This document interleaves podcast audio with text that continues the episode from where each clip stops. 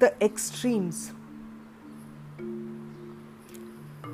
Shattered she sat, each leaflet of emotion strewn here and there. The turmoils, the sorrows, the grievances, the pain. No, she could never take it again. The last root of faith was half out of the mud when the heart heard the thud. A huge drop of water, it wet the soil. The dust of hatred that hid the greens were ripped off by first drops of rain. The rain of fulfillment, the rain of life, the rain that would end suffering and strife.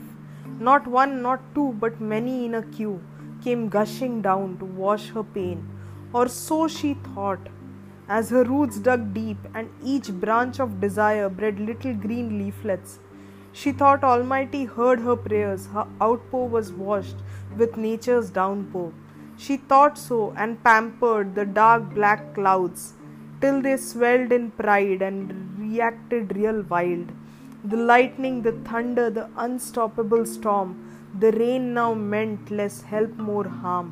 The roots were shaken, the sands washed away the whole tree's existence itself at stake. Now confused, she confessed. She knew not what to pray. She didn't want to be nature's prey.